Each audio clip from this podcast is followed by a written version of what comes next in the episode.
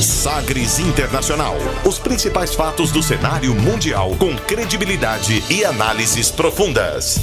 A contextualização histórica das últimas notícias com a apresentação de Rubens Salomão, comentários do professor de História Norberto Salomão e participação de especialistas. Um programa que vai além da notícia, com reflexões abalizadas sobre o panorama global. Sagres Internacional. Agora na Sagres.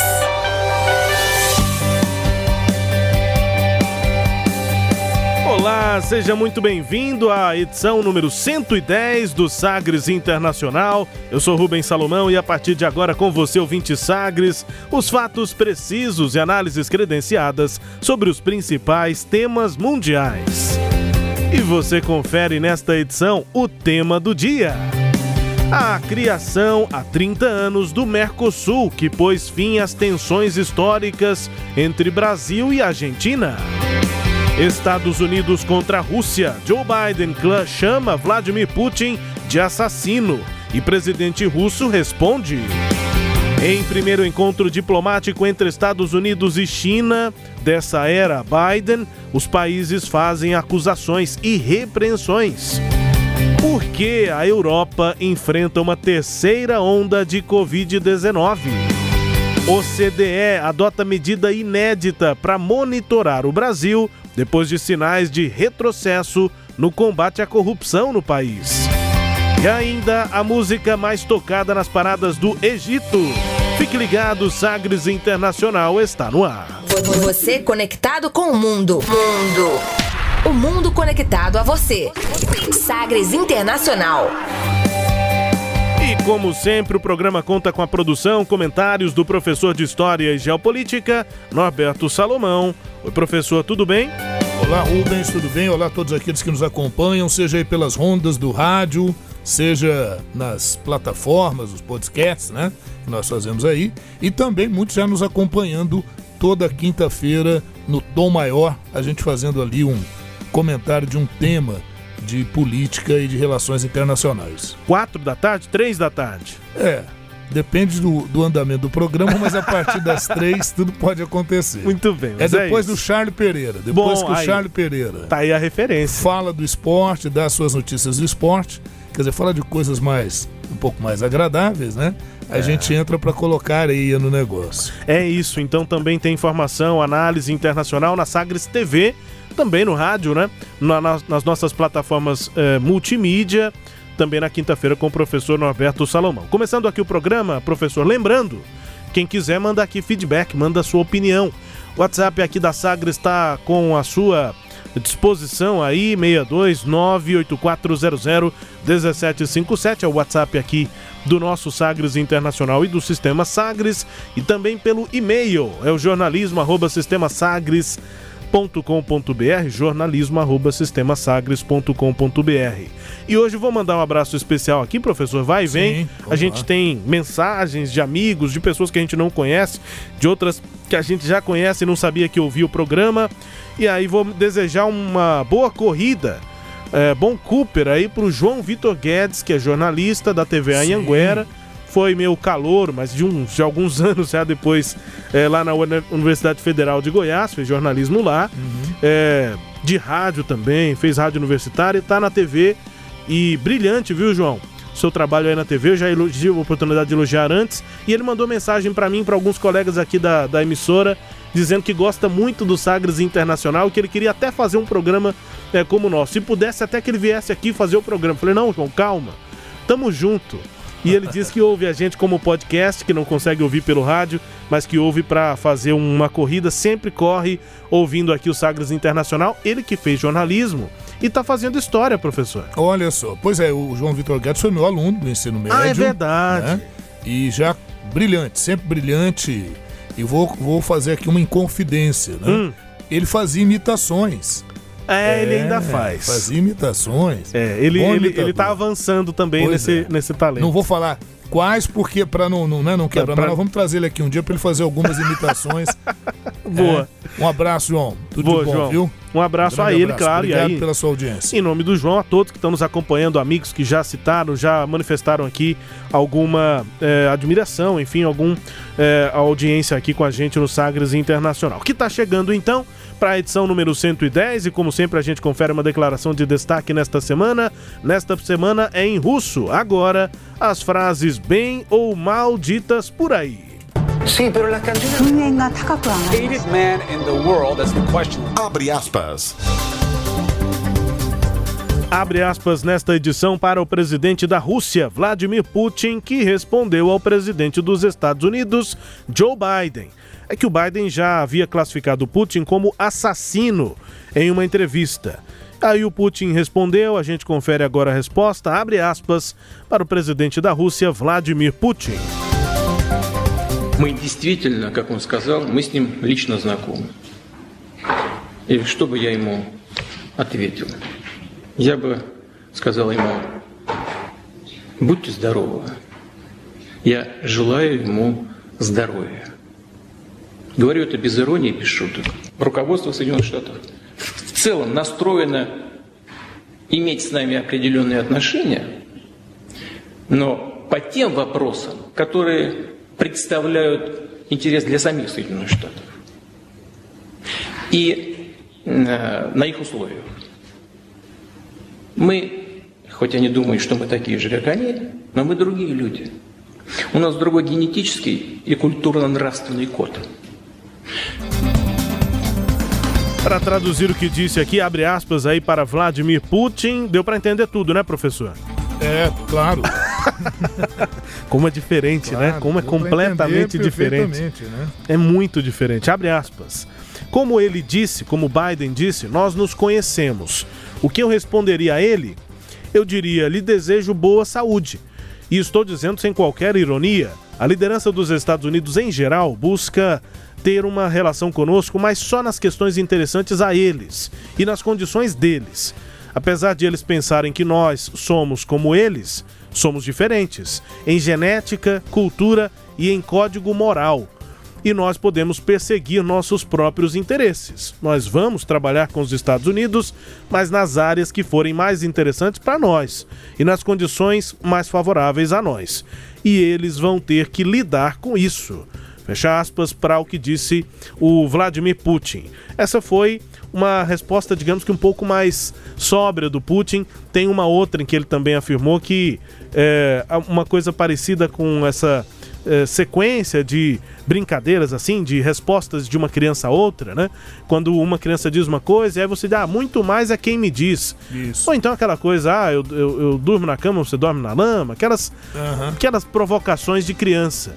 E o Putin fez referência a isso, disse que é como se fosse, se ele fosse responder, é como se fosse partir para isso, né? Para esse provérbio assim de criança, né? Ditado de crianças, muito mais é quem me diz, e responder por outro lado assim. Mas essa resposta que a gente ouviu, talvez um pouco mais sóbria, falando sobre as relações mesmo entre Estados Unidos e Rússia, fez uma brincadeirinha no começo, dizendo que deseja saúde ao Biden. E diz que não tinha ironia nisso, então ele tentou meio que sair por cima, né? Enquanto um me agride, me xinga de assassino, eu vou desejar saúde pra ele. Pois é, mas eu pensei e seguir aí, a vida. Você sabe o que eu pensei? Eu pensei por outro lado, será que o Putin sabe de alguma coisa que nós não sabemos? Lógico, ele sabe de um monte de coisa. Será que a saúde do Biden tem algum problema? Será que ele deu uma alfinetada? Vindo do Putin, entendeu? Podemos esperar tudo. Eu digo no sentido de repente, daqui a pouco ele revelar algum problema sério que o Biden tenha, né?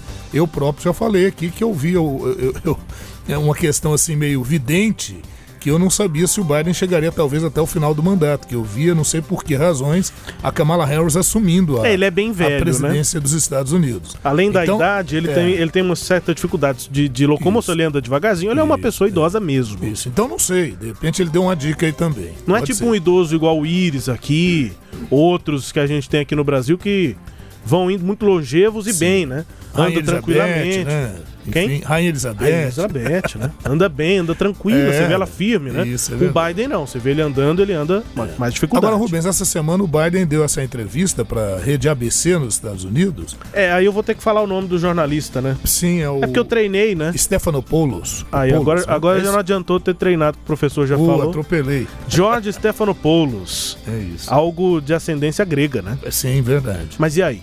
Não, e aí o perguntado sobre várias questões, sobre imigração, ele já está dizendo aos imigrantes que não venham, a gente já tem uma série de problemas. Eu acho que o Biden, nessa entrevista, ele mostrou um pouco a linha dura Biden, né? O lado Iron Man do Biden aí, né?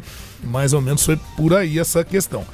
E ele nessa entrevista, ele disse que assim que ele vence as eleições, lá tá em janeiro, ele conversou com o Putin e ele disse, olha, eu conheço, ele também me conhece, eu disse isso a ele no telefone.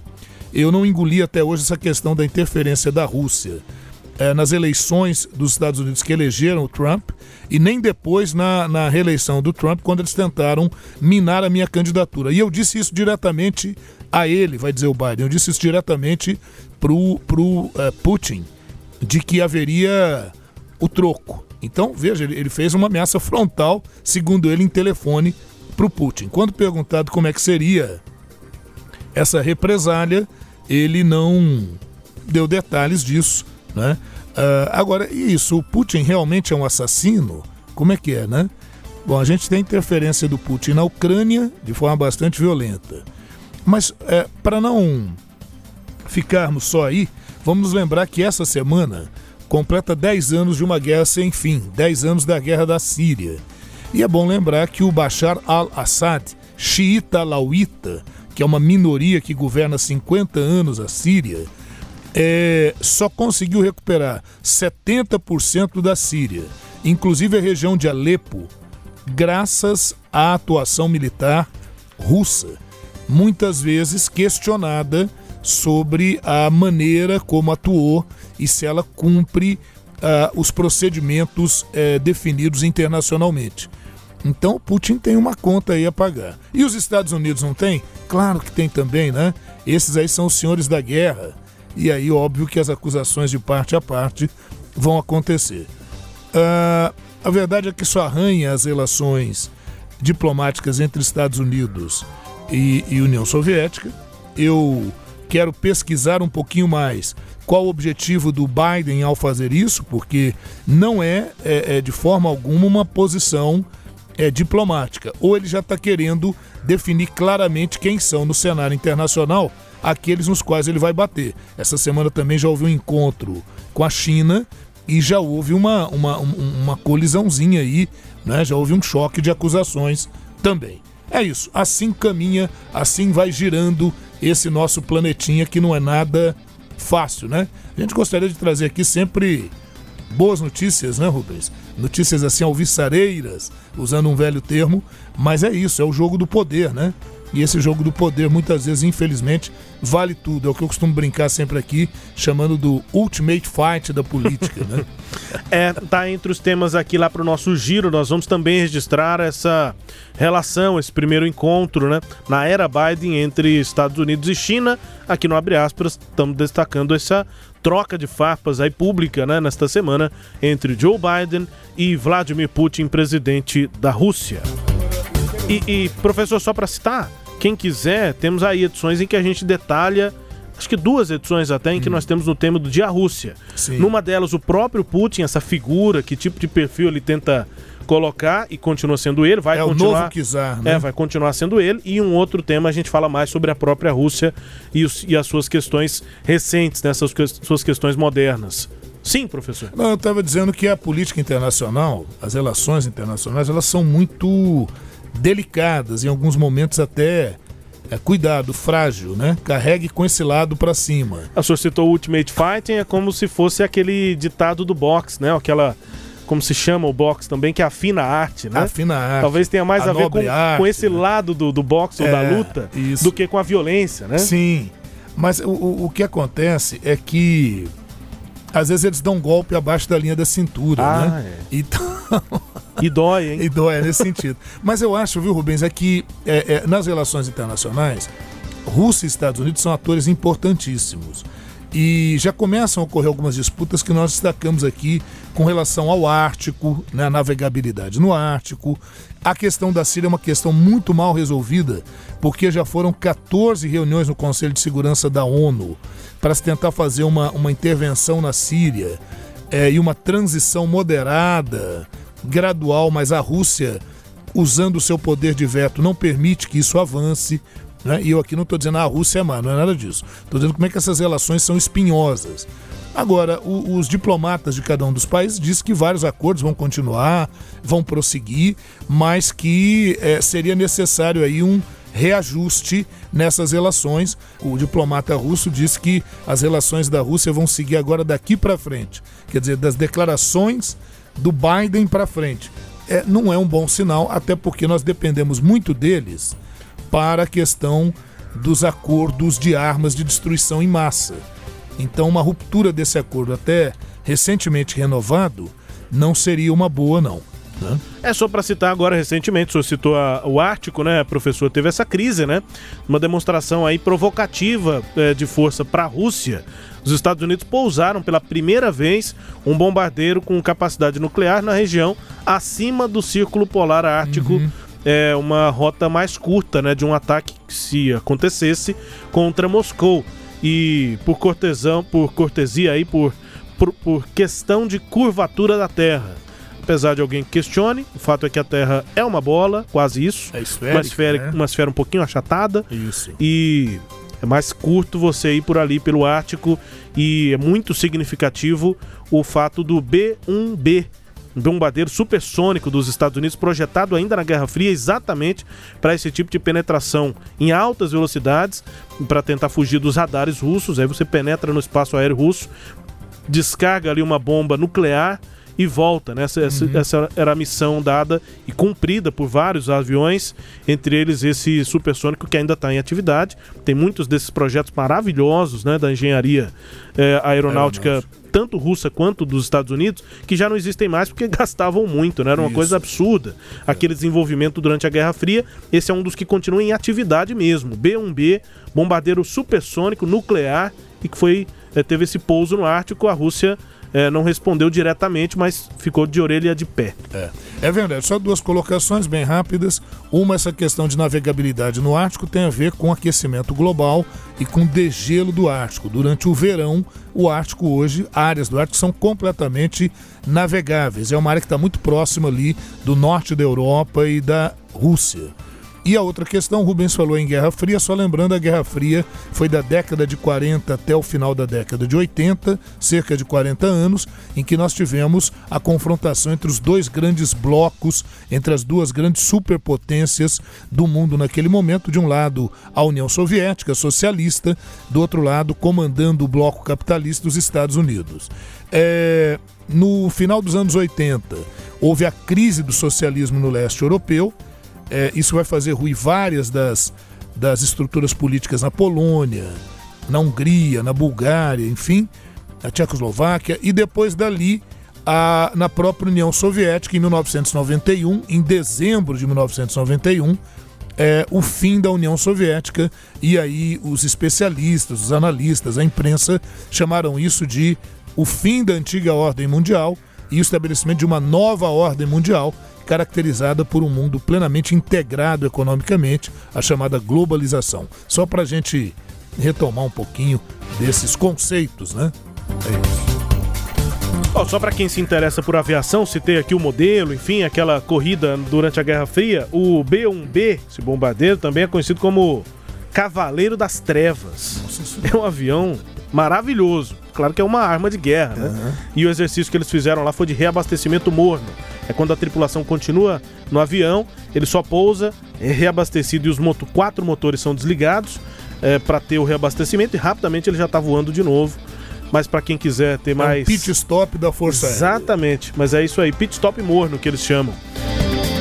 Agora no nosso Sagres Internacional, tempo para o tema do dia. Navegando pelos mares da informação. Sagres Internacional.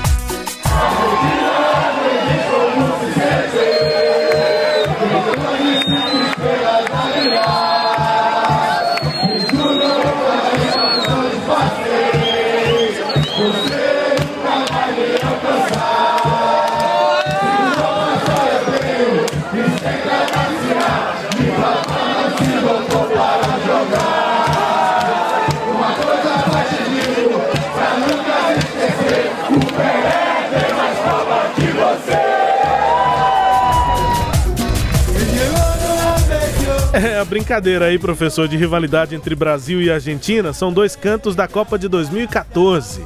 E aí nós vamos falar sobre isso, vamos falar sobre a relação entre Brasil, Argentina e outros países da América Latina por conta do Tratado de Assunção de 1991, que está completando 30 anos, e em 1994 a efetivação ali das relações sob o Mercosul. Eu vou traduzir o que disseram aí os argentinos e vou também contar direito, não sei se deu para ouvir esse canto aí, foi que deu, que eu peguei, que dava para ouvir um pouquinho melhor, mas talvez não dê para registrar direitinho o que estavam dizendo ali os brasileiros na resposta. Mas essa música é famosa, inclusive, lá na Argentina. É a principal aqui de ataque, digamos, ao Brasil no futebol. Decime que se siente é o nome da música, tem versão em rock, tem essa versão mais cúmbia, foi a que eu peguei, que é mais argentina ainda. E a letra diz o seguinte, viu, professor? Brasil, me diga como se sente. Tenha seu pai em casa, tenha su papá em sua casa, é porque, como a Copa de 14 foi aqui, então eles fizeram esse canto exatamente para cantar aqui, nas ruas do Brasil, enfim, nos estádios. Então, como é que você se sente tendo seu papai aqui em casa? Para eles, su papá, no esporte, é como sendo o freguês, né? O time que tem uma vantagem sobre o outro é chamado de freguês. Então aí é o outro lado do freguês. O papai é como aquele que faz a freguesia do outro. Só que não é verdade. O Brasil, na história, é bem equilibrado, mas tem mais vitórias do que a Argentina. Mas é diferença de 3 vitórias pro Brasil do que pra Argentina. Mas tem, estamos na frente. Deixa eu já, né? Enfim. Quando você falou que ia falar da Copa de 2014, eu até me arrepiei aqui, falei, pelo amor de Deus. Não vou chegar lá, não. Vamos ficar só no pré-Copa. E como é que os argentinos devem ter se comemorado, né? Aquela derrota para a Alemanha. Deve ter sido uma loucura, né? Bom, aí eles vão falando, Brasil, me diga como se sente, é o nome da música, Decime que se siente. Tenha seu pai em casa, eu juro que mesmo com o passar dos anos, nós nunca esqueceremos. Não esqueceremos do quê? Aí eles lembram que Diego driblou você. Aquele drible espetacular do Maradona em 1990 na Copa. Que Cani vacinou você, ou seja, o gol do Caniggia, né? E eles estão chorando da Itália até hoje, Copa de 90 na Itália. Você vai ver o Messi, a Copa ele vai nos trazer. Maradona é maior que Pelé. Aí o trazer, né? Trair rima com Pelé, que eles falam Pelé e não Pelé. Mas que frustração, né? Que o Pelé, inclusive, que o Messi fez uma boa Copa em 2014, mas não conseguiu a vitória sobre a Alemanha. Eu acho que a frustração vai continuar. Então esse canto ele acabou perdendo um pouquinho por conta disso. Ele tinha também a expectativa do que o Messi faria. A resposta do Brasil vai na mesma melodia. A Argentina me diz como se sente, ver de longe 5 estrelas a brilhar. Te juro, ainda que os anos passem, você nunca vai me alcançar. 5 copas só eu tenho e sem trapacear. Mi papá não se dopou pra jogar. Uma coisa eu te digo, pra nunca se esquecer, o Pelé tem mais Copa que você. A rivalidade segue. Aí vai aquele no futebol. Pois é, Rubens, e todos aqueles que nos acompanham, 30 anos no Mercosul, né? Agora em março, 26 de março, 30 anos no Mercosul. O Tratado de Assunção, né, em 1991, o marco é a partir daí. E veja, quem esteve muito na frente nessa questão de formação de bloco econômico foi a Europa, porque a Europa, logo após a Segunda Guerra Mundial, e tendo em vista o Plano Marshall, que foi um plano de auxílio à Europa, os europeus aceitaram o Plano Marshall, que foi a ajuda dos Estados Unidos, a ajuda em dólares, mas o europeu percebeu que ele ficaria, de certa forma, refém da política do dólar e que eles só teriam uma chance, abrir mão de rivalidades e compondo acordos comerciais para formar um bloco forte que tivesse relevância internacional. E foi assim que a Europa foi constituindo primeiro a Comunidade do Carvão e do Aço, foi constituindo o Benelux, foi constituindo a Comunidade Econômica Europeia, né? E assim por diante. Então isso já na década de 50, 1958, é a Conferência de Roma, quando se estabelece a Comunidade Econômica Europeia. Perfeito? Então, gente, já no nosso caso aqui, tem a ver também com outro fato histórico traumático, que foram as ditaduras na América Latina. Então, veja você, tanto o Brasil quanto a Argentina saíram de uma ditadura ou de um regime militar no início dos anos 80. A Argentina em 82, o Brasil em 84 para 85, mas já vinha fazendo uma flexibilização. E uma das coisas que será levantada é justamente colocar ou amenizar essas tensões existentes entre Brasil e Argentina. Quer dizer, a gente só seria melhor juntos, a gente só poderia ser mais forte juntos, num mundo que agora, como eu falei no primeiro momento nosso, um mundo que agora estava globalizado, essa nova ordem mundial, né? Então isso tudo estimulou a efetivação do Mercado Comum do Sul, que é a sigla do Mercosul, né? Fazem parte dele todos os países da América do Sul, alguns como países parte, como são chamados, aqueles que têm o direito ao voto, têm maior decisão, ou países associados, né? Como a gente disse há pouco, o Bloco Econômico foi criado em 1991, envolvendo Argentina, Brasil, Paraguai e Uruguai. Começou com esses quatro, né? Mas as conversações, né, para criação de um mercado comum do Sul já existiam desde a década de 80, principalmente envolvendo o Brasil e a Argentina, que antes do Mercosul começaram a assinar uma série de acordos bilaterais importantes, né? Como eu disse, os dois países tinham saído de uma ditadura, estavam passando por um processo de democratização, né? Alguns falam redemocratização. Eu prefiro dizer que o Brasil vive um processo de democratização dos anos 80 para frente, né? É, assim, uma opinião, né? E a ideia era de garantir a democracia nesses países, tanto é que um dos perfis fundamentais do Mercosul é a manutenção da democracia e a garantia da democracia, e também, obviamente, envolver um bloco com a livre circulação de mercadorias, de pessoas, enfim, essa foi a ideia. Nossa vida, nossos sonhos, nuestra união, nuestros caminos, nuestra integração. Agora nossas fronteiras já não têm limites. Nossos corações batem mais forte por nossa união. Nossos corações batem mais forte por nossa integração. Oh, oh, oh. Nossos corações batem fuerte por nuestra união. Nossos corações batem fuerte por nuestra integração. RBS Televisión, la integración ha llegado. Bem-vindo. La RBS Integración, professor. Muito bem. A afiliada da Globo, né? Afiliada da, sim, Globo no Rio Grande do Sul, e que naquele momento, início dos anos 90, também na língua espanhola, também com muita força lá em países aqui da América Latina. Mas era a trilha. Tinham várias peças, digamos que publicitárias, não exatamente propaganda, mas claro, feita por uma equipe de publicitários. Para exaltar essa questão da integração. Isso, né, naquela época. Então era uma musiquinha, era um jingle feito com versos em português e outros em espanhol. Esse aí de 1994. Também de 94... resgatamos aqui a declaração de Itamar Franco, ali do momento mesmo da efetivação em 94 do Mercosul. 91, Tratado de Assunção, né, professor? Sim, é isso, né? Tratado de Assunção. Itamar Franco. Um país que vai ter uma moeda forte e ter um mercado como tem o Brasil tem alto significado nos acordos internacionais, seja aqui no Mercosul, seja com a União Europeia, seja com os Estados Unidos. Mas aqui, particularmente, nós temos hoje um acordo histórico. Pois é, e o acordo realmente foi histórico, né? Como eu estava dizendo, viu, Rubens, os países chamados Estados-parte, eles administram e tomam decisões dentro do Mercosul.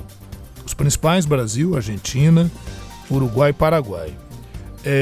Agora também a Bolívia, né? Vai acrescentar como um desses Estados-parte.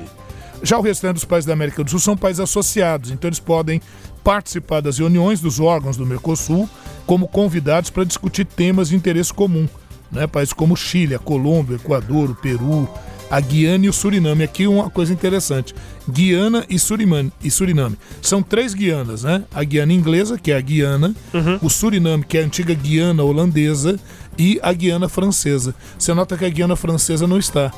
Por quê? Porque a Guiana francesa não é um país, é um departamento da França.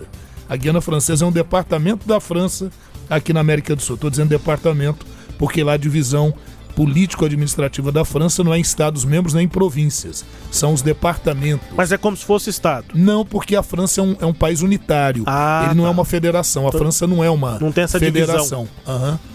Tem uma migração interessante, inclusive talvez a gente aborde isso com mais detalhes em edição futura. É algo interessante, sim, né? E está ali na fronteira com o Amapá, né? Exatamente. Então vários acordos tiveram que ser feitos, entre eles um antigo tratado, o Tratado de Utrecht, lá no século XVII ainda, que foi uma base para delimitar a fronteira, na época, entre o território português aqui na América e o território francês. Né? Mas é interessante essa questão das línguas lá na fronteira, no Amapá. Quem fala português necessariamente tem que saber alguma coisinha de espanhol e francês. E francês, é verdade. Muito bem, e aí os países latino-americanos têm territórios enormes, né? Quando você junta todos os países sul-americanos, isso dá 12,8 milhões de quilômetros quadrados.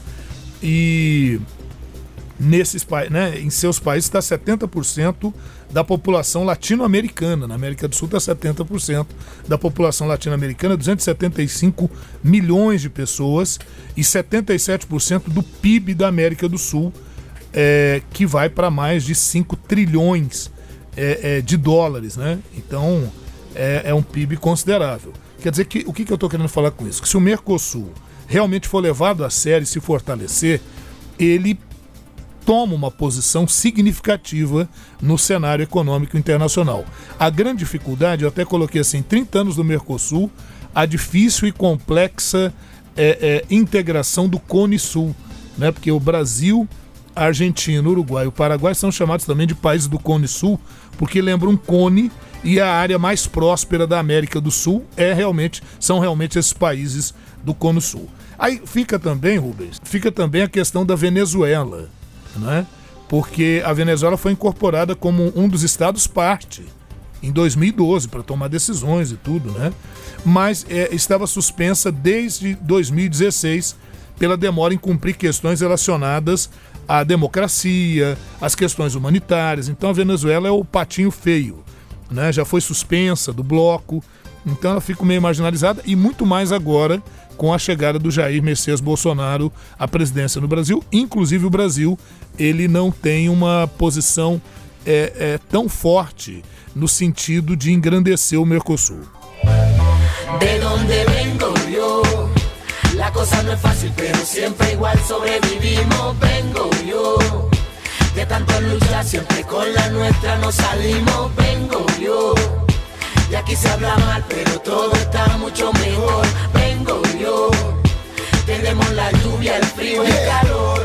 De la zona de los rapis, mami, papi. Tenemos problemas, pero andamos happy en comparsa. También bailamos salsa y bajamos el río en balsa. El calor se siente, y no hay problema para tomarse su botella de aguardiente. Hace el día esté soleado, te la pasas en Guayabao. Todo el mundo toma whisky, ajá. Todo el mundo anda en moto, ajá. Todo el mundo tiene carro, ajá. Menos nosotros, ajá. Todo el mundo come pollo. Música De Onde Eu Venho, do Choquib Town, o grupo da Colômbia, né? Da região ali do Pacífico colombiano, o Choquib Town é um grupo que junta aí rap, funk, rock, ritmos aí, portanto, colombianos e também da América Latina. E o nome do grupo faz aí um tributo, né, ao local de origem dos artistas, que é Quibdó, a capital do departamento de Chocó. Na letra e também no clipe, os músicos contrapõem ali a alegria, tranquilidade, a beleza natural da região, mas também pobreza, racismo, deslocamento forçado e exploração mineira por estrangeiros. Uma música fala bastante da Colômbia, mas não há dúvida, fala também sobre a América Latina, e ao longo dos últimos anos aí tem sido muito tocada também em outros países por isso, porque é uma música que não fala só sobre a Colômbia, fala sobre a realidade da América Latina. Eu já antecipo que a nossa última música vai ser daqui a pouco, uma que nós já ouvimos aqui, é um hino da América Latina recente, um grupo bastante conhecido, não aqui no Brasil, já citei isso aqui tantas vezes, né? O quanto a gente tem produção musical, cultural tão interessante na língua espanhola aí na Argentina, no Chile, na Colômbia e em tantos outros países aqui vizinhos, mas que não chegam no Brasil. Há uma divisão, parece que tem um muro, né? Entre nós aqui, falantes de português, com os falantes de espanhol. Mas grupo importantíssimo culturalmente também, o Calle 13, com 2 L's, e a música Latinoamérica, que tem participação de compositores e também de cantores do Brasil e de outros países da América Latina. A Maria Rita cantou a música aqui representando o Brasil. Vai ser a nossa última música no tema de hoje, professor. Pois é, Rubens. E aí o que acontece, né? Como é que funciona, afinal de contas, né, o Mercosul? O Mercosul, ele tem administração e gestão próprias, então criou-se todo um mecanismo institucional do Mercosul. Então, o Mercosul foi criado em 1991, pelo Tratado de Assunção, lá no Paraguai, e aí, 3 anos depois, em 1994, é que foi criado toda a organização institucional do Mercosul por meio do Protocolo de Ouro Preto, aqui no Brasil, Minas Gerais, né? Além de estabelecer o bloco como pessoa jurídica, o que vai possibilitar a celebração de acordos com outros países, blocos econômicos, instituições, organizações internacionais, e esse Protocolo de Ouro Preto também estabeleceu a estrutura do Mercosul, né? Então, define a criação e atribuições dessas instituições do Mercosul, e as mais importantes, onde as decisões são tomadas, são o Conselho do Mercado Comum, do Mercosul, o Grupo Mercado Comum e a Comissão de Comércio do Mercosul. Então, esses são 3 órgãos importantes. O Conselho do Mercado Comum é o órgão superior do Mercosul. A função é reger politicamente a integração dos países, e aí é composto pelos ministros das Relações Exteriores e pelos ministros da Economia dos países pares. Países pares no Mercosul são os países que podem tomar lá as decisões. E aí os outros são países associados que podem participar das discussões, mas não são os que tomam as decisões, né? A presidência do Conselho, esse Conselho do Mercado Comum, ele é rotativa, são mandatos de 6 meses, seguindo a ordem alfabética dos países pares, né? O Conselho deve formular políticas, apresentar o bloco internacionalmente, promover ações para a integração econômica do Mercosul, entre outras funções. A outra instituição é o Grupo Mercado Comum. A gente falou do Conselho do Mercado Comum. O outro chama-se Grupo Mercado Comum. É um órgão executivo. Deve se pronunciar diante de resoluções, de leis que são obrigatórias para os estados parte. Formulações sempre com a integração econômica e comercial em vista, e aprova o orçamento e a prestação de contas anual. Também pode criar ou extinguir órgãos auxiliares dentro do bloco. Para formar o Grupo Mercado Comum, essa instituição, são 4 membros titulares e 4 suplentes por país, determinados pelos seus governos. E aí, dentre eles, devem estar necessariamente os representantes do Ministério das Relações Exteriores, que coordena o grupo, representante dos Ministérios da Economia e representantes dos bancos centrais de cada um desses países. E o último órgão importante é a Comissão de Comércio do Mercosul. É um órgão decisório. Ele analisa e presta assistência técnica ao Grupo do Mercado Comum, que é esse anterior que nós falamos, sobre a política comercial do bloco, e deve zelar pela aplicação dessas medidas. O senhor citou aqui en passant, né, professor? Nós vivemos aí um momento em que o governo brasileiro não acredita, né, na sequência dos trabalhos do Mercosul, pensa mais em relações bilaterais ou até na criação de um outro grupo, isso, de um outro bloco que não seja esse Mercosul. Sim. Porque na visão tanto do ministro Ernesto Araújo, mas principalmente do presidente Bolsonaro, o Mercosul foi criado num momento de unidade ideológica de esquerda. É o que o presidente tem dito, professor. Sim. E mais do que isso, né, eles também têm um caráter antiglobalista. Sim. Então, as relações multilaterais descem na garganta, mas descem arranhando. Porque a ideia é que isso, de alguma forma, fere o nacionalismo, a proteção do mercado nacional. É um pouco na contramão de tudo aquilo que ocorre no mundo hoje, mas esse é um perfil dos líderes de direita ou de extrema direita atualmente, é essa ideia antiglobalista.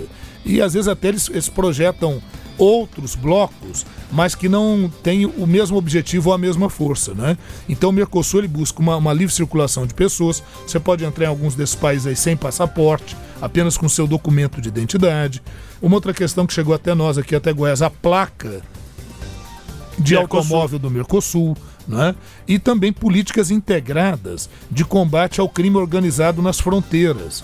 Então tem muita coisa importante que o Mercosul já faz, mas ele poderia fazer mais se houvesse uma efetiva integração dos interesses e das políticas dos países sul-americanos, destacadamente o Brasil e a Argentina, que são os carros-chefes nesse processo. Hoje é um pouco complicado, né? Porque o Jair Bolsonaro falou que iria a Buenos Aires para essas comemorações lá dos 30 anos do Mercosul, mas tem a Covid, não dá.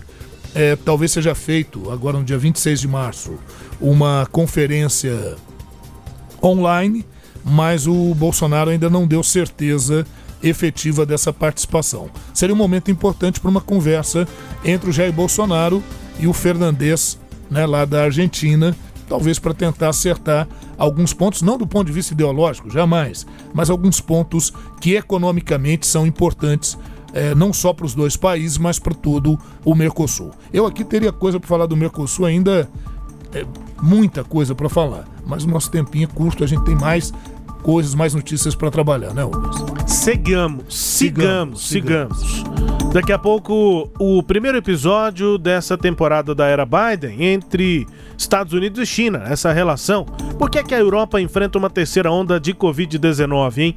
E a OCDE adota uma medida inédita para monitorar o Brasil, depois de sinais aqui no país de retrocesso no combate à corrupção. Entre esses sinais está o aparente fim da Operação Lava Jato. Isso foi observado, está sendo observado pela OCDE. Intervalo aqui no Sagres Internacional número 110. A gente volta daqui a pouco.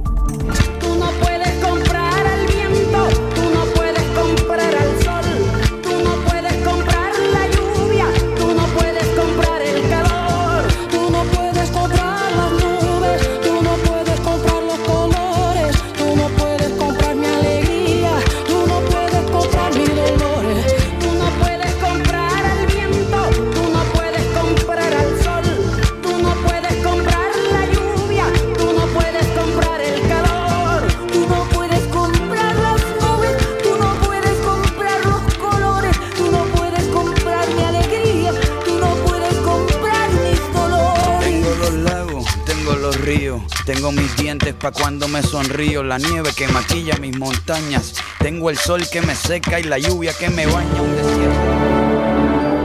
Sagres.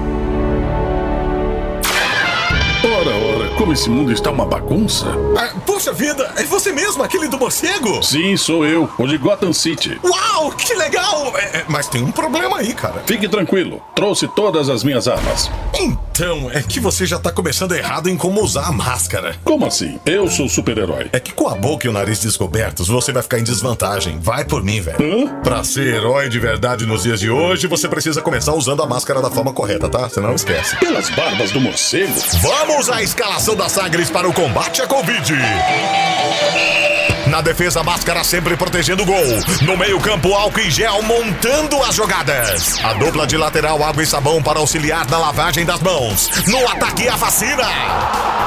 Será uma grande partida. E se você já está na idade permitida, é só procurar o posto mais próximo e entrar neste jogo. O Sistema Sagres apoia a vacinação. Entretenimento, jornalismo, prestação de serviços. Rádio Sagres em Tom Maior.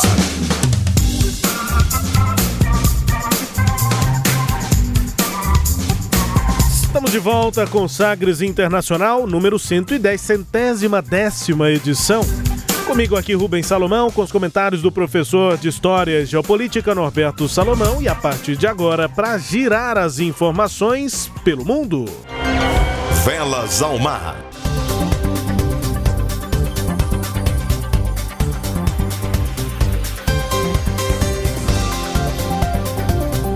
Ocorreu o primeiro encontro diplomático entre Estados Unidos e China dessa era Biden, com Joe Biden na presidência dos Estados Unidos, e os países com um clima um tanto quanto tenso. Os principais diplomatas dos Estados Unidos e da China tiveram um primeiro encontro nesta semana. O encontro teve um tom de bate-boca. Os americanos afirmaram que as ações chinesas ameaçam a ordem global e prometeram que Washington vai defender seus aliados, e os chineses disseram que os americanos precisam abordar questões arraigadas em sua sociedade, como o racismo, e acusaram seus interlocutores de agirem de forma condescendente. O conselheiro de Segurança Nacional Jake Sullivan, lá nos Estados Unidos, disse o seguinte: nós não buscamos conflito, mas saudamos a competição dura e iremos sempre defender nossos princípios, nosso povo e nossos amigos. O secretário de Estado, Antony Blinken, falou ao principal diplomata chinês, o Yang Jiechi, e ao conselheiro de Estado, o Wang Yi, em Anchorage, que a parte norte-americana discutiria preocupações profundas sobre as ações chinesas em Xinjiang, Hong Kong e Taiwan, e também os ataques cibernéticos aos Estados Unidos e a coerção econômica a seus aliados. São os pontos levantados aí pelos Estados Unidos. Então, professor, fica na lista aí, né? Xinjiang, Hong Kong e Taiwan são questões importantes, e os ataques cibernéticos aos Estados Unidos, além da situação econômica, da guerra econômica. A coerção foi a palavra usada pelos americanos. Em uma resposta longa à declaração de abertura dos Estados Unidos, o Yang contra-atacou acusando os Estados Unidos de utilizarem seu poderio militar e supremacia financeira para pressionar países e de abusar da segurança nacional para ameaçar o futuro do comércio internacional. O Yang é o principal diplomata chinês, né? Yang Jiechi, e o conselheiro de Estado Wang Yi. Isso aconteceu, portanto, nesta semana, o início do debate aí, professor. Tá dura mesmo a discussão nesse início entre a gestão Biden e o governo chinês. O problema é que há interesses conflitantes envolvendo essas duas nações. Hoje no mundo, né, Rubens e ouvintes, o que nós temos é três grandes potências disputando áreas de comércio, áreas militares, áreas geoestratégicas, que são Estados Unidos, Rússia e China. E a China com um crescimento absurdo, né? O que gera muitas vezes essas teorias da conspiração, de que a China tem uma até que tem corrido aí pelo WhatsApp já há algum tempo, de que a China comprou as principais empresas do governo de São Paulo, que o Dória teria entregado a Sabesp e outras empresas para os chineses e tal, o que não é verdade, não teve nada disso, enfim. Mas a verdade é que a China está muito poderosa, tem poder de fogo muito grande. Agora, o que a gente acha chato é isso, né? Eles vão para reuniões para discutir coisas relevantes e ficam fazendo esses ataques de parte a parte. Ora, cada um dos lados tem o que acusar o outro, porque são grandes potências e eles agem com grande força e muitas vezes com truculência em outras partes do mundo. Vamos observando aí, vamos ver como é que avança esse diálogo entre China, Estados Unidos, China e Rússia, Estados Unidos e Rússia, né? Esse jogo aí, esses são os que estão mandando no mundo nesse momento. Esse é o tripé, né, do poder nesse momento no nosso planeta. E na Europa, hein? Por que que a Europa enfrenta uma terceira onda de Covid-19? Em meio a uma vacinação lenta contra a doença, diversos países da Europa começaram a enfrentar uma terceira onda de contágios e voltam a adotar medidas mais restritivas para tentar frear o número de casos e mortes causadas pelo novo coronavírus. É o que o mundo inteiro faz, né? À exceção do Brasil, os líderes mundiais defendem isso, entendem que essa é a determinação científica para tentar conter o coronavírus. Na primeira, na segunda, agora na Europa, na terceira onda, essa é a medida: restrição de contatos. Consequentemente, fechamento de atividades, enfim, algum tipo de medida restritiva. A Organização Mundial da Saúde, a OMS, afirmou nesta quinta-feira que o nível de vacinação do continente ainda é muito baixo para retardar a transmissão, que as infecções aumentaram nas últimas 3 semanas e que mais pessoas estão morrendo da doença do que há um ano. Foram mais de 1.200.000 infecções novas por coronavírus e mais de 20.000 mortes na semana passada, segundo o diretor regional da OMS para a Europa, o Hans Kluge. E ele alertou, abre aspas, a vacinação por si só não substitui as medidas de saúde pública e sociais. Fecha aspas. A Europa passa, portanto, por essa terceira onda. A causa principal é a retomada de movimentações de pessoas e a lentidão da vacinação e também o temor das novas variantes, inclusive aqui do Brasil, professor. Pois é, é verdade. Agora, eu vi, me desculpe, é uma falha minha, não me lembro quem. Eu estava ouvindo rádio esses dias e alguém disse assim, o vírus não anda sozinho. Né? Então, claro, o vírus, ele não voa. Ele é levado pelas pessoas. Então, a primeira coisa que a gente está vendo é o seguinte, a falta de empatia é o grande aliado desse vírus. A falta de compreensão, de racionalidade, a negação à ciência, e não é só no Brasil, não. No mundo, na Holanda, nós tivemos protestos contra o lockdown. Ah, porque não pode fechar. Só que quando as autoridades fecham, é porque a situação já está chegando a um quadro absurdo de descontrole. Porque eu te pergunto, que administrador, que prefeito, governador, aqui, ou já vamos colocar, né? Aqui ou na China, que administrador que quer fechar uma cidade e só depõe contra ele, se só desgasta. Não é? Já imaginou se esses governantes forem por conta daquilo que o clamor popular fala, ah, vamos abrir e tal, e ele abre simplesmente. Esses mesmos que estão pedindo para abrir, depois vão ficar loucos querendo uma vaga, procurando uma vaga de UTI. Então, esse é um problema sério que a gente vê. Outra questão, Rubens, é a questão da corrupção envolvendo a Covid-19. No Brasil, professor? Não vamos falar do Brasil, não. Vamos falar da Alemanha, o caso das máscaras, da compra de máscaras superfaturadas na Alemanha, que levaram, inclusive, o partido lá da Angela Merkel a perder a eleição em duas grandes regiões da Alemanha, agora eleições regionais, o partido da Angela Merkel perdeu. Né? Isso por quê? Porque políticos do partido da Angela Merkel envolvidos com compras superfaturadas de máscaras. Aqui no Paraguai, quase tivemos o impeachment do presidente paraguaio, né? No escândalo das chamadas, como é que eles chamam lá? Tapa-boca de ouro. Isso. Né? As máscaras de ouro. Também por superfaturamento. Lá no Paraguai caiu o ministro da Saúde, enfim. Quer dizer, a pandemia parece que tem trazido não só a questão do mal produzido pelo vírus, mas também do que há de pior no ser humano. É lamentável, né? Então, terceira onda, vem. Pode vir uma quarta onda? Provavelmente, porque se as pessoas não se conscientizarem, se as pessoas não tomarem os cuidados devidos, e se não tiver vacina? E se não tiver vacina? Como não está tendo na Europa? Na Europa, então. Quer dizer, os Estados Unidos está dando uma lição. O Biden antecipou em 6 semanas a meta deles. Já vacinaram 100 milhões de pessoas. É uma coisa fantástica. Agora, o que acontece na Europa? Aí vem. Uma das vacinas importantes na Europa é da AstraZeneca. A AstraZeneca tem vinculações lá com a Inglaterra. A Inglaterra realizou o Brexit, saiu do bloco europeu. E aí ficam essas divergênciazinhas de dose, de fabricação, de atraso de entrega de vacinas. É complicado. O professor já citou alguns pontos que estão aqui num giro que a gente vai fazer sobre informações da América Latina. Citou alguns, mas não do Equador, né, professor? O ministro Sim. da Saúde do Equador pediu demissão em meio à investigação exatamente sobre vacinas. Autoridades equatorianas descobriram que pessoas fora dos grupos prioritários furaram a fila da vacinação, que ocorre a passos lentos lá no Equador. O ministro da Saúde do Equador, Rodolfo Farfán, pediu demissão, portanto, depois de passar menos de 20 dias no cargo. Parece que a gente já viu esse filme. Bom, e a justiça boliviana autoriza a transferência da ex-presidente Añez de prisão para uma clínica. Ela se encontra em prisão preventiva, acusada de participar de um golpe contra seu antecessor, o Evo Morales.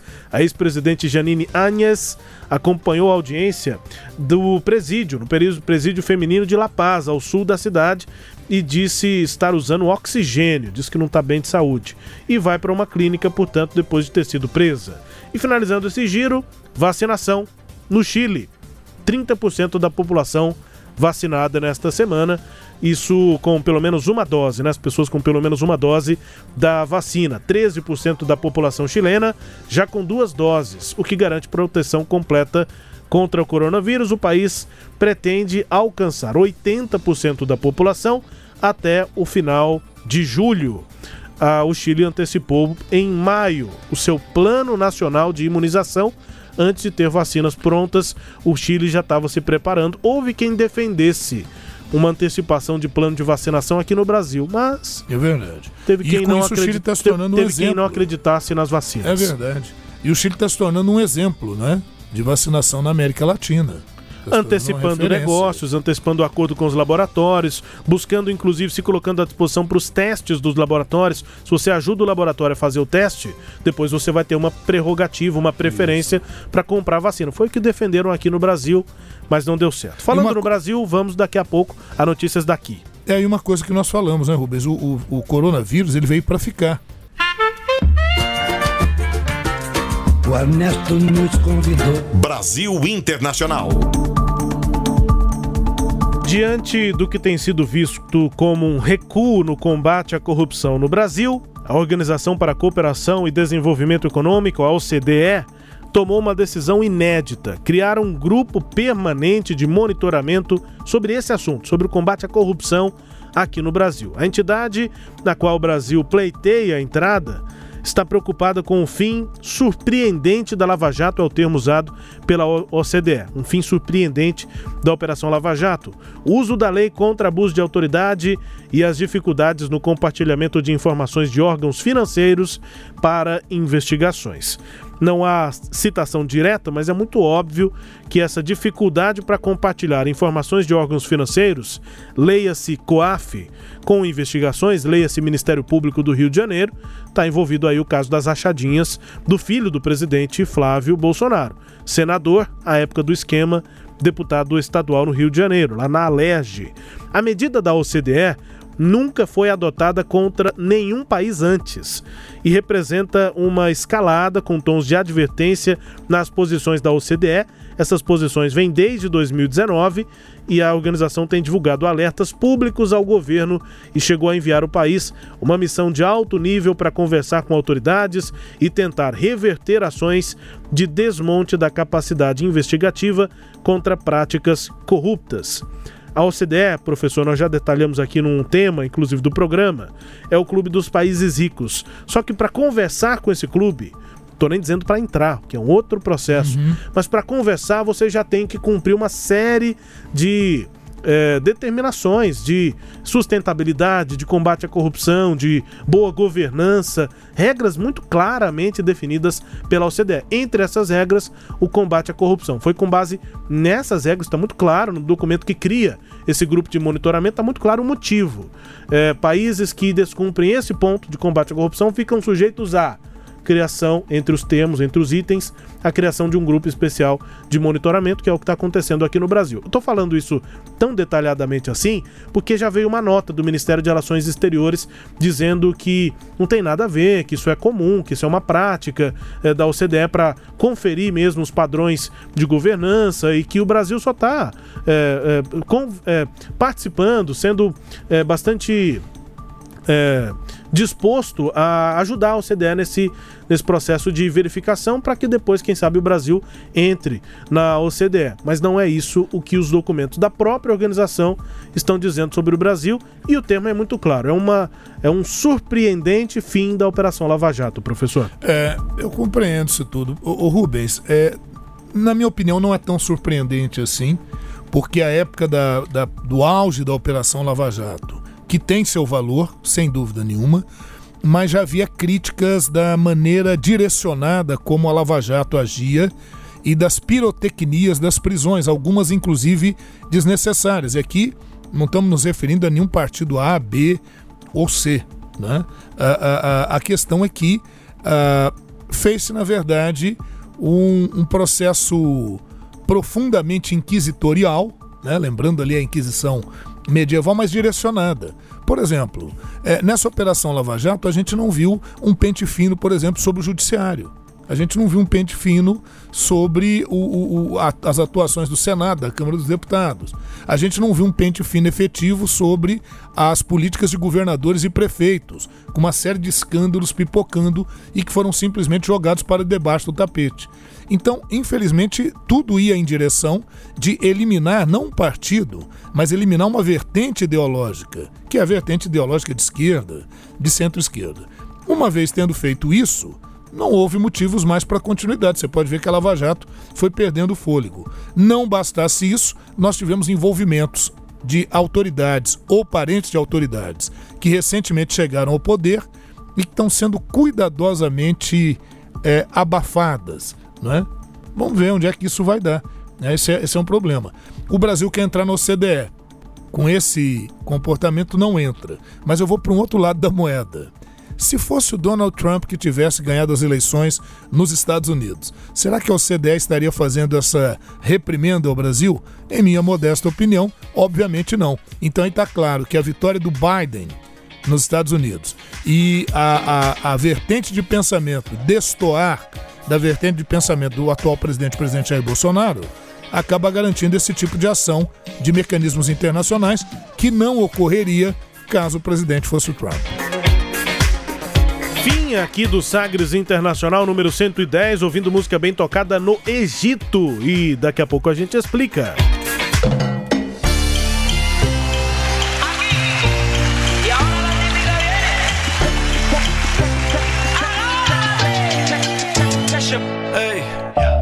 Got what I want, it's only yeah. Mithi gala karke tu na ja chhad ke. Hey, I think about it every day. Baby looking like Hana Kazana on a play. Hey, like mithai, like kulfi, rasmalai. Hey, pista barfi, sardiyan vich garmi lagdi. Jad vi tu mere raah vichon chaldi. Yeah, club vich mere kolo langdi. Throw it back and bubble up in front of me. Everybody trying to figure out your recipe. Just trying to get a piece, baby. I know that you wanna get crazy. Shorty, take it slow, then chitty. Hey, baby, let me see it. Jalebi, baby. I just wanna eat it. Jalebi, baby. Baby, let me see it. Jalebi, baby. No, I really need it. Jalebi, oh, baby, let me see it. Jalebi, baby. I just wanna eat it.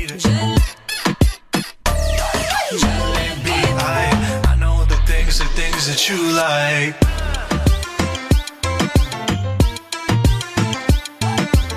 Música que está sendo bem tocada no Egito aí nestas últimas semanas é do Tesher. É um rapper, enfim, um músico de hip hop canadense, mas que tem também ascendência na sua família ali do sul da Ásia. Então ele tem essa pegada aí que tá fazendo muito sucesso também lá no Oriente, tá muito sucesso no Egito e em outros países, principalmente asiáticos, do Oriente Médio também. Ele nasceu na cidade de Regina, no Canadá, e é uma mistura aí dessas duas culturas. Ele já tem tido bons números também, tá alcançando aí tops nos players lá no Reino Unido. Então é do Canadá, mas conversa com o Oriente, é um cara que tá chegando aí pra... ele diz, inclusive, nas primeiras entrevistas que ele tá dando, começou a explodir agora em 2021, final de 2020, as primeiras entrevistas ele diz que não tá querendo que a música dele ressoe só como sendo uma diáspora da região de onde os pais deles vieram, foram lá pro Canadá, do sul da Ásia. Ele não quer que a música dele se represente só isso, ele quer fazer música global. E tá caminhando para isso, está fazendo sucesso em vários lugares, já está sendo bem tocado no Reino Unido. Tem um limite ali, tem um probleminha nos Estados Unidos, né? Música muito... A indústria dos Estados Unidos é muito forte, é difícil um cara de fora, penetrar, com pegada diferente, chegar nos primeiros lugares. Mas está tocando, está crescendo. Bem. Esse é o Tesha com a música Jalebi Baby. Então ele usa árabe, ele usa inglês, enfim, essa pegada diferente, misturando estilos aí do Tesha. Vambora, professor? Vamos nessa, Rubens. Valeu, muito bom. Voltamos aí na próxima edição, na edição 111, né? E avançando e contando. Agradecendo ao Sistema Sagres de Comunicação, agradecendo a audiência de todos aqueles que nos acompanham e continuem nos seguindo aí nos podcasts, nas ondas do rádio e lembrando lá na quinta, no Tom Maior, em que estaremos. Um abraço a todos, tchau, tchau. Tchau, pessoal, obrigado aqui pela companhia, até a próxima edição.